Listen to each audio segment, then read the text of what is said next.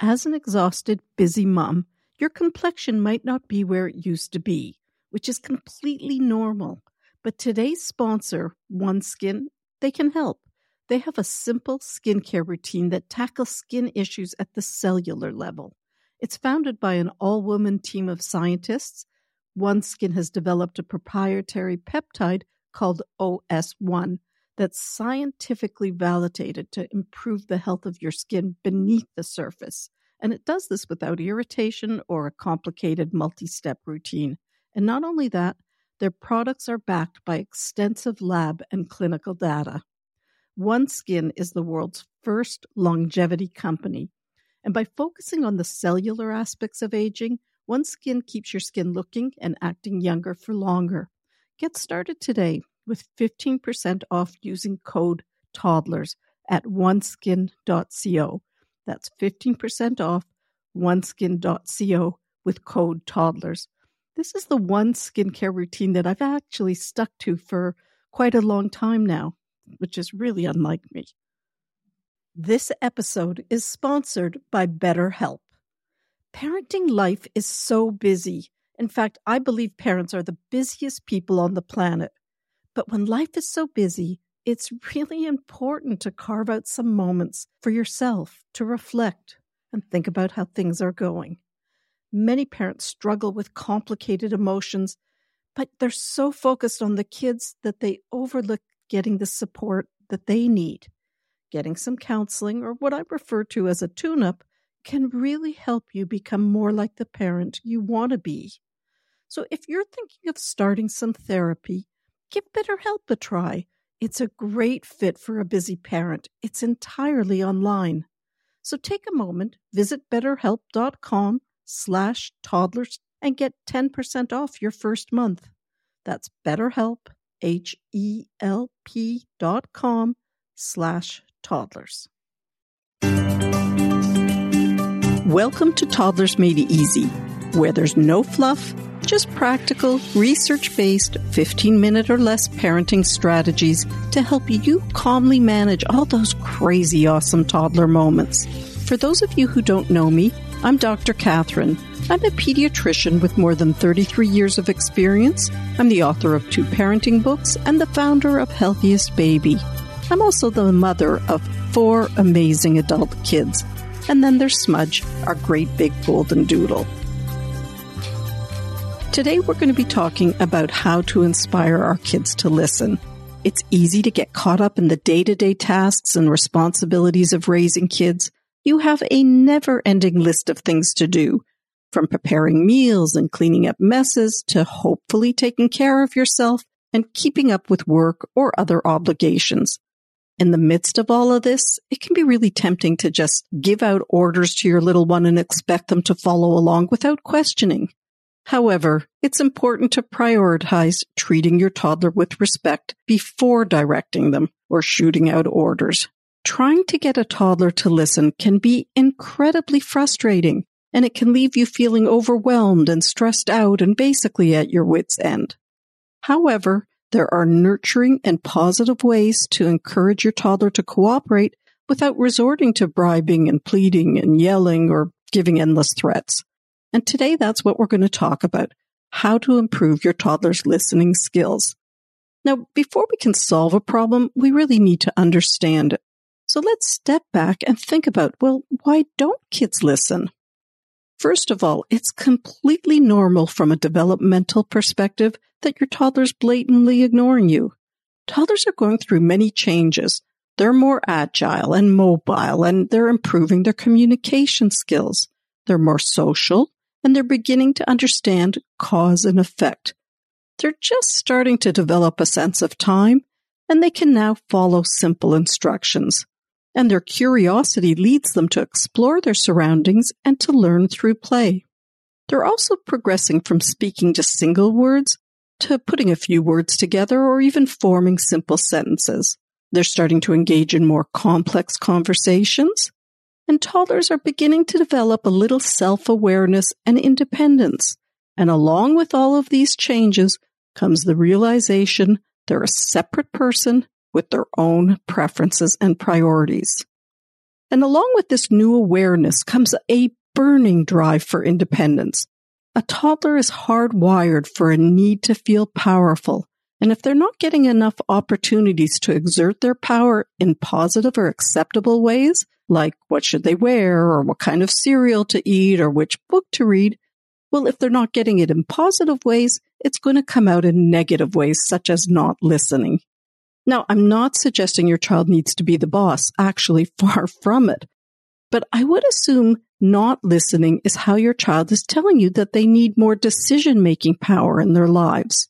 It's a little less frustrating once you realize what's going on from a developmental perspective. But unfortunately, that's not the entire picture. Giving your child opportunities to feel some control, it's not going to solve the problem, it'll help it, but we still need to look at how we ask our kids to give up something really fun to do something that really isn't very fun from their perspective. So let's look at this situation from your child's perspective. Let's say your toddler's playing with her blocks and she's really into it, and you call out, Okay, go get your shoes on. It's time to pick up your big brother. Well, basically, we're asking our toddlers to stop doing something they're really enjoying and invested in to doing something that they don't consider very much fun looking at it from your point of view, let's say you're reading a book and relaxing for the first time today, and then your partner asks you, Hey, would you mind passing me the remote control, which happens to be across the room? So it means you have to get up, get the remote control, bring it to your partner. Well, what would make you more likely to comply? Because I can imagine after just sitting down for the first time, you're not ready to jump up. If you felt seen and treated with respect, perhaps you might consider fetching the remote. For instance, if your partner said something like, I know you're really tired, sweetheart, but I hurt my back today and it's really hard for me to get up. Well, you'd probably be more inclined to help out. Not because your partner has a good reason to ask for help, which you probably or you might comply with only that you might oblige him, but you might also feel resentful. But instead, because your partner also acknowledged you and your needs, you're more likely to want to get up and help. So now that we have a little bit of an understanding of the problem, the question is how can we use this understanding to encourage our kids to cooperate so we don't need to keep asking and begging them when something needs to be done? So I just want us to focus on one thing before we get into the solution. And that is I'd like us to get real for a second about what it feels like when kids don't listen it may really trigger feelings from your past, from your childhood of not being listened to. You may feel like no one ever listens to me. And these feelings can make it really difficult to stay calm because they rev you up. Now, you don't need to dig too deep to try and understand what went on during your childhood, but just recognizing what bothers you will help you stay calm. Plus, regardless of triggers, no one likes to be ignored or not to feel valued. Here's a little tip I teach in my course, Toddlers Made Easy, about how to manage triggers. You want to create a space between your child's misbehavior and your response to it, providing there's no safety issues. In other words, you want to actually pause before you say a word. And then you're going to use that moment to ground yourself or to let your nervous system calm down. Different things work for different people.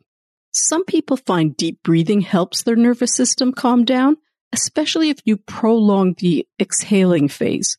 So you would breathe into the count of four and exhale to the count of eight.